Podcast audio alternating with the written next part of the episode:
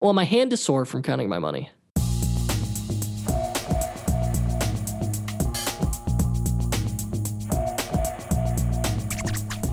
we were generalists, and I think that's a lot of freelancers want to be generalists because they're scared to pigeonhole themselves because this starvation mentality that well, if I only do one thing really well, then I'm giving, I'm leaving all this other money on the table because I don't do those other things, and it isn't the case. That's my guest Kurt Elster talking about what he learned firsthand about pigeonholing his business.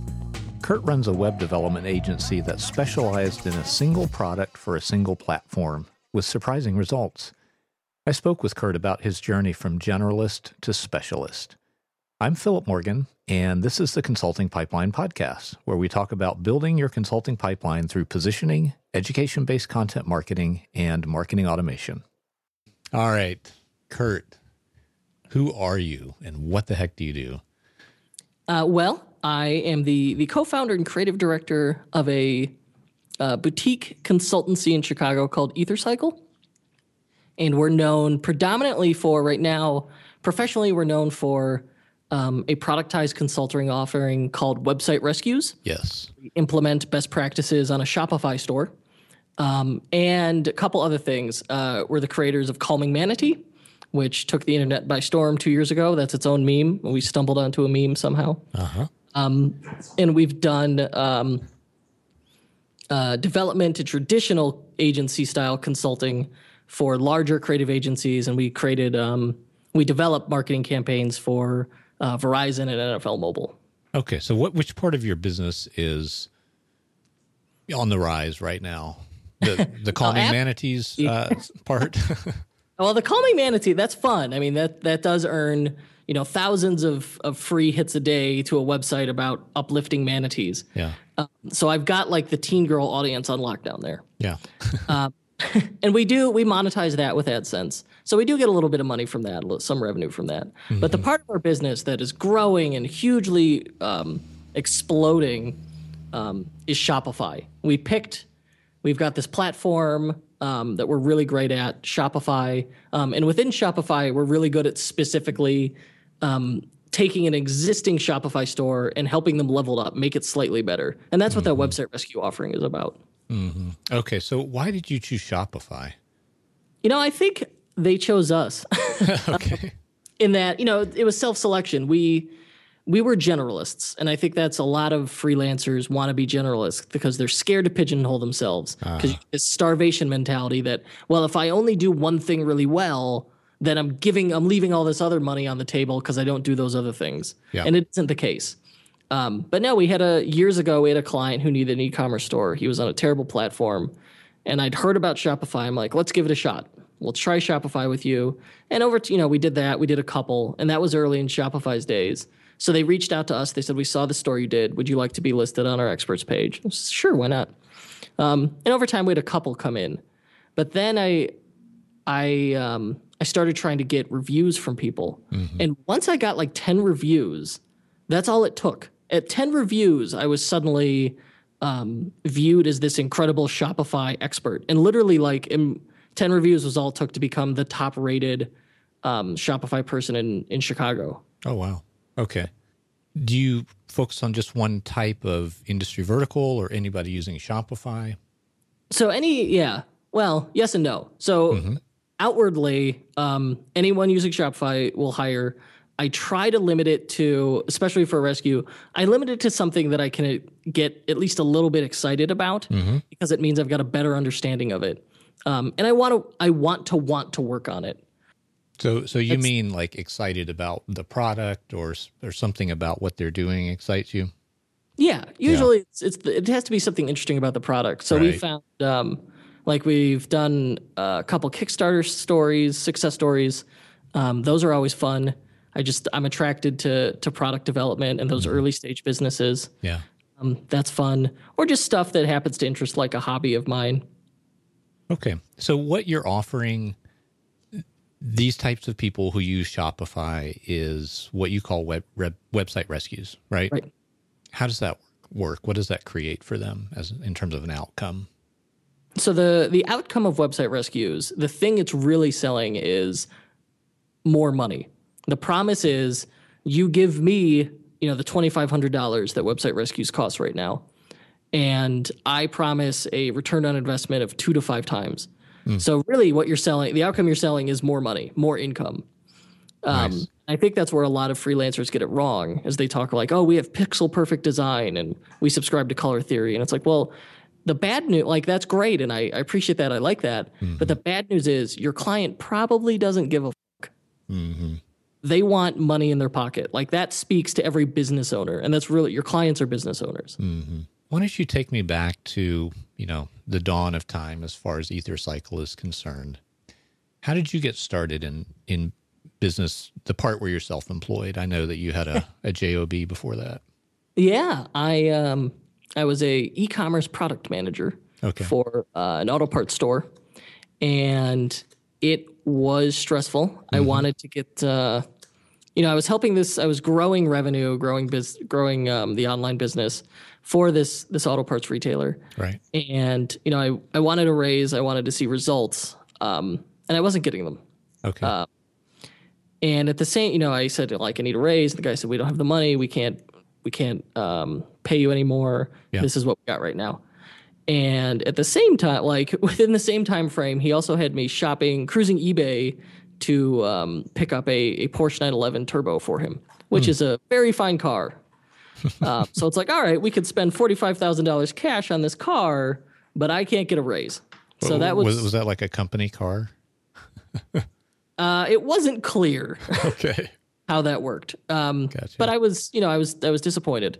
Yeah. And you know, one day I don't remember how long it was. I think it was only a couple weeks, maybe a month. But I was going to work and I was tying my shoes. They're Converse All Stars. I remember clearly. I'm on the couch, and I started sobbing at the just mm-hmm. like the premise of having to go to work. Like the whole time I'd been lying to myself about being happy, being working for someone and growing someone else's business. And uh, so I quit, and I had zero plan whatsoever. I mm. gave, and I didn't give 14 day notice. I gave seven day notice. Mm. Wow. So the next day I was sitting there and I dreamed, like in the shower, I dreamed up this elaborate software as a service business where we'd build like an e commerce platform that included its own product descriptions depending on what vertical you were in. Um, and that was a disaster, but we pivot. That's we pivoted it and um, turned it into the, you know, this um, design and development agency. Okay. So when you when you really had your you know feet on the ground with Ether Cycle, you were not chasing um, the pie in the sky software as a service streams. you what were you doing? What kind of clients were you serving? Um, what was your focus at that point? So at that point, it was small business brochure websites. So we had, you know, we were trying to build the software as a service thing, um, and people misunderstood what we did, and were offering. Um, they were like, we had a local office, so they were literally like knocking on the door and saying, "Hey, uh, take our money. We need a new website." And I was turning it away. Foolishly. um, so the pivoting happened when I was like, maybe I accept their money and we keep the lights on. Right. Um, and it turned like we started doing it. It turned out we were really good at it. We were good at it. People were really happy with the service. Um, I enjoyed it. Um, so that was the start of it. And the way you know we had a couple clients like that. We got some referrals, which was helpful because as soon as you're in a small, a local community, uh, you get referrals from business owners. And but then I, I took it up a notch. I wrote a letter of introduction, stuck my business card in it, and slipped it under every business owner's door in the uptown area. Um, and I wrote their, I hand wrote their first name on it. Um, and I looked that up with, uh, I think manta.com. Um, and that, that gets attention. If you have an envelope under your door, handwritten to your first name, there's no way you don't open that envelope. Yeah, right. You're you're going after it sounds like your focus at this point is local businesses who need some kind of website, some simple website. Right? Yeah. Okay. So why aren't you doing that today? Meaning why aren't you just, you know, doing that on a bigger scale or, you know, what happened next in terms of a change in direction with your focus? Well, so the the amount of time it took to create a initially, I mean, the reason we we started moving away from it was the amount of time it took to create these custom business, these mm-hmm. custom brochure websites that were mm-hmm. really good. It actually took a lot of time. Uh-huh. And small businesses either don't see the value in it or don't have the budget for it. Hmm. So we just started moving up the chain until we were charging um, like twenty five thousand for these moderately customized, um, custom designed brochure websites Okay. and you know we kept um, moving up until we landed a um, marketing agency, and we did a brochure website for them, and it was forty five thousand. But it was hard to keep that going, like to keep, you know, because a company like most companies are really only going to do their website like every four years. So we tried to, we pivoted it a little bit and said, okay, we're going to do service for marketing agencies, either for them or for their clients, and that worked well.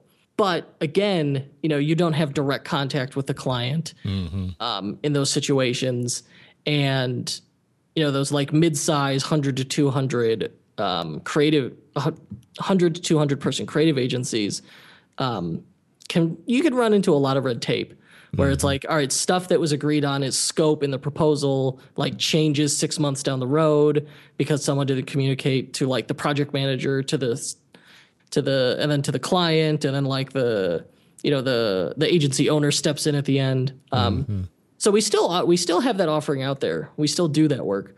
But for the most part it's been so much more gratifying um, and profitable to work with directly with e-commerce store owners So, what was you know what was the first time that you saw that? I know you have this e-commerce background, but when did you kind of have that aha moment about Shopify and oh, this could really work? Um, well, with the the website rescue for Shopify, that idea was born out of um, the guy uh, Amling Cycle. It's a bike, local bike shop, a friend of mine. He and he was the very first Shopify store we did. Okay. And he came to me. He said, "We want to redo. You know, before the season starts, we want to redo our website. We know we don't have the money for a redesign, but the website's just looking a little aged. Can you freshen it up?" Is essentially what he asked. Okay. And I thought, okay. I said, you know what? Um, let's try this.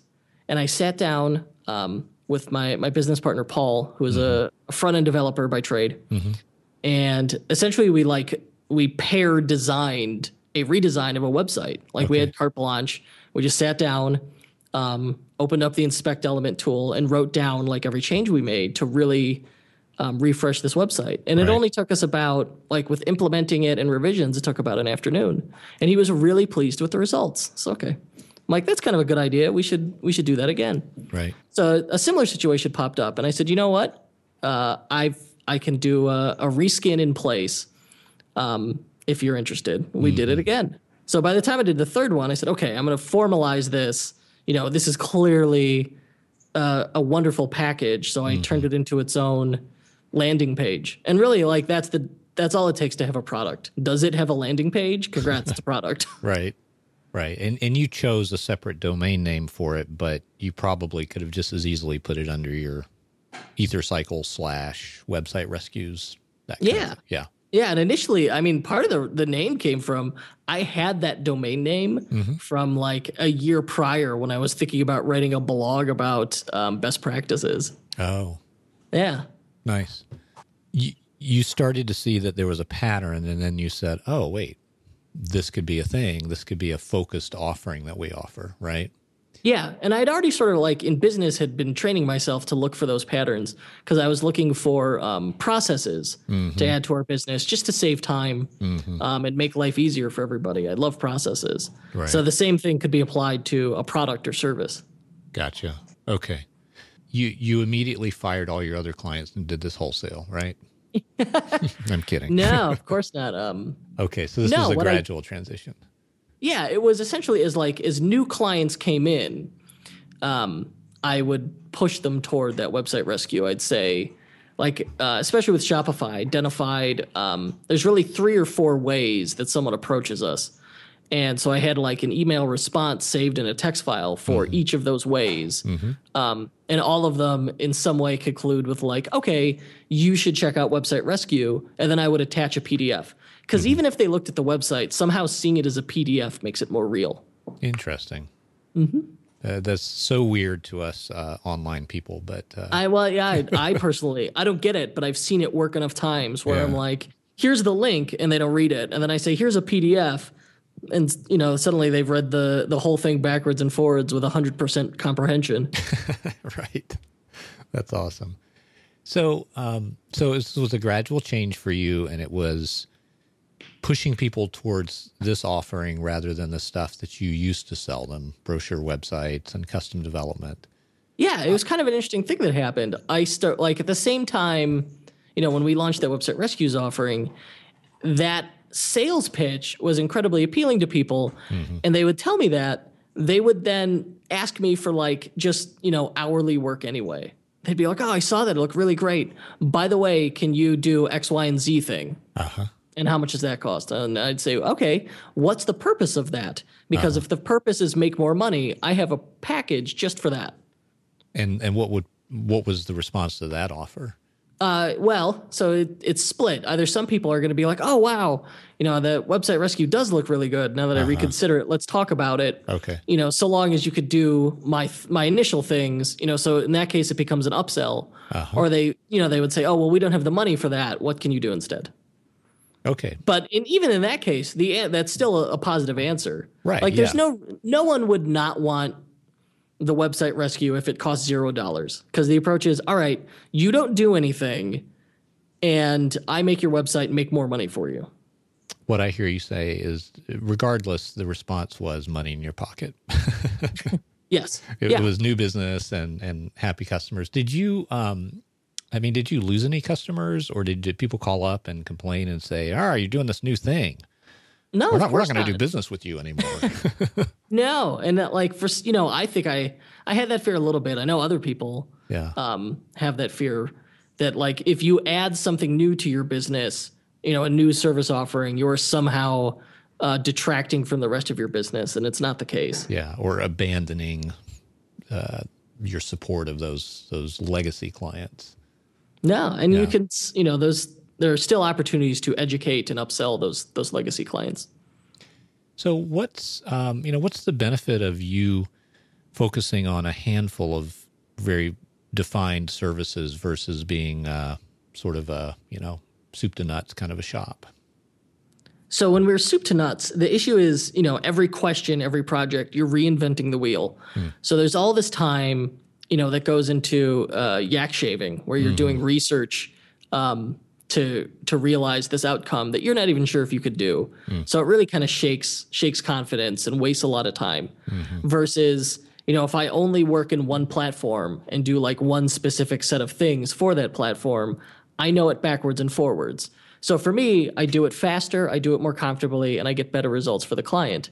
But at the from the outside, saying I only do X for Y makes you immediately look like an expert you know the fear is from a generalist's attitude you've got that starvation mentality where you say okay i'm i'm giving things up mm-hmm. and i won't make any money anymore because there's not enough and i can't just and i have to do everything everyone offers me and it's not the case right. you just look like a commodity service so do cli- i mean do clients now seek you out because you're uh, i don't know the shopify guy or the website rescues guy absolutely the um yeah i mean that's we've changed from like when we were doing the the consulting for marketing agencies, no one mm-hmm. sought us out. We had to like I did all of that through outreach, mm-hmm. through you know emailing and making contacts and schmoozing with people. Mm-hmm. Um, the Shopify thing, I don't do outreach at all anymore. I get whoops, I get three to five um, new client leads a day.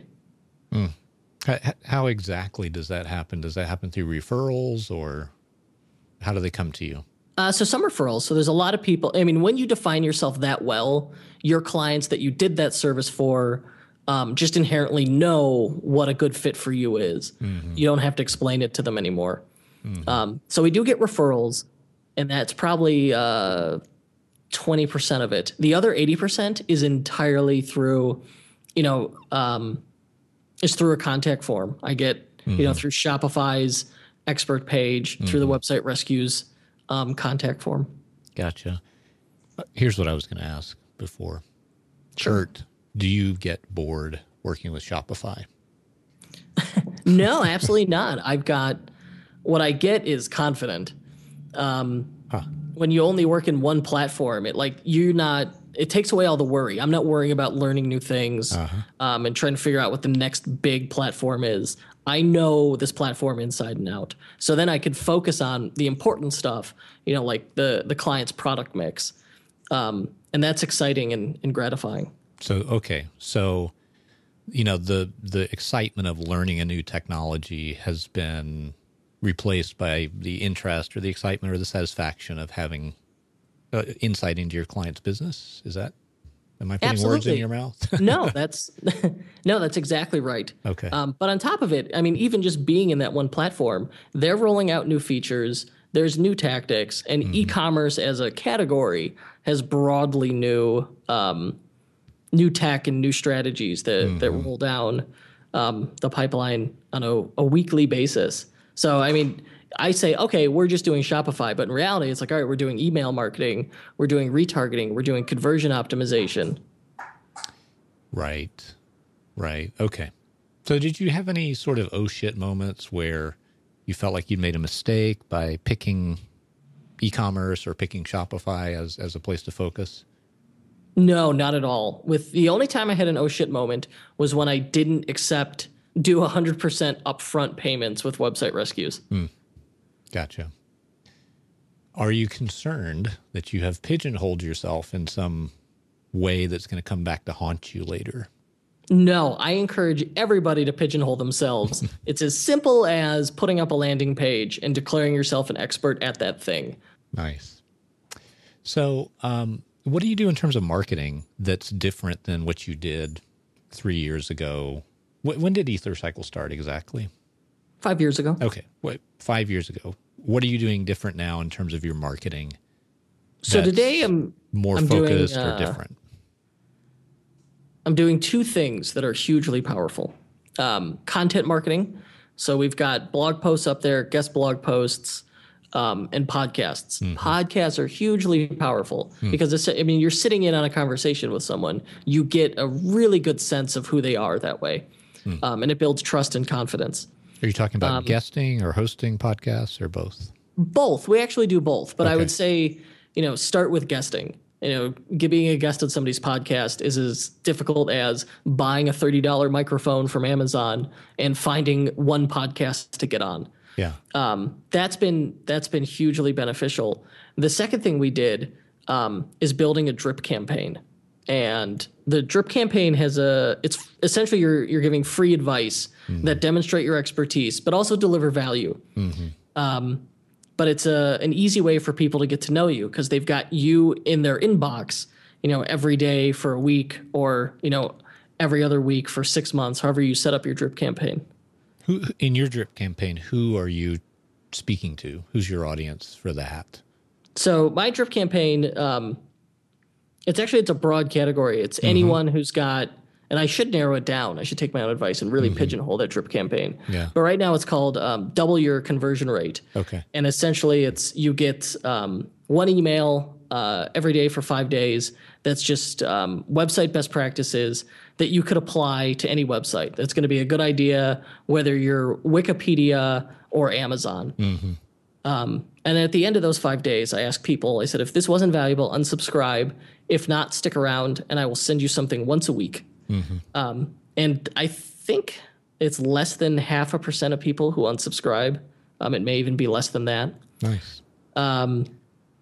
But then, you know, once a week, I've got the drip campaign goes out for I think a year, um, and it uh, it sends out content that I've I've found, I've developed, I've made. Like just as I've made this podcast with you, that may end up in the drip campaign. Yeah. But it's a way to keep delivering value, but also stay in touch, and it's completely automated. Like if I go to the hospital tomorrow with a broken leg, this thing is still going to email hundreds of people tomorrow morning. Oh, that's lots of content, like 50 weeks. Yeah, no, like, I think yeah. it's a it's a good. Uh, yeah, there's at least fifty emails in it. If you're talking to another you know founder of a technical firm who's doing software development uh, web design something like that what advice do you have for them from what you've learned about focus you know finding that that you know that focused offering Okay. or that audience that you want to sell to When you have so if you're at a, a tech firm, you're not going to see. I mean, you may see results now, but you will see explosive growth as soon as you target an audience, a result, and a platform or technology. So essentially, you know, in the terms of the internet, that's almost like picking a geography. Um, but when you narrow down those three things, you then become the absolute expert at that. Um, so that's step one. And it just has to be something, you know, the intersection of something you're good at and you enjoy. Right. After that, all you have to do to get clients is talk about it. So share values, share those learnings, um, and talk about it. No one is going to toot your horn for you. You have to get out there and do it. And that's sort of like a lot of people are almost too polite to um, go out and promote themselves. They feel like it's bragging. It isn't. It provide as long as you're providing value, you could say whatever you want, so long as someone gets something actionable out of it. What about that feeling like, well, I wasn't an expert, you know, yesterday or a year ago, but now I'm, uh, you know, setting myself up as, as an expert. How, how do you, so, yeah, how do, how do you help people deal with that, um, that you know. I, I had that problem too. Um, But everyone who'd done it um, had told me, like, well, I just called myself an expert, so I'm an expert. And I didn't get it until I tried it. You just have to know 10% more than the person you're talking to. And as you talk about it, you will quickly start learning more um, over time. Like, I know way more about Shopify now than I did 12 months ago. But, you know, at the time, I still knew more than 90% of people. What, uh, this is sort of a straggler of a question. What has been the effect on your revenue of this new focus on Shopify? Um, well, my hand is sore from counting my money. I'm so sorry to hear that.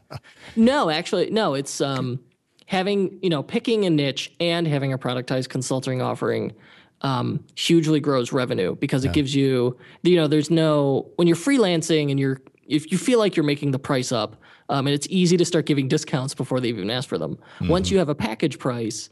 Um, and then it's easy to way over deliver where you just keep letting the scope creep bigger and bigger.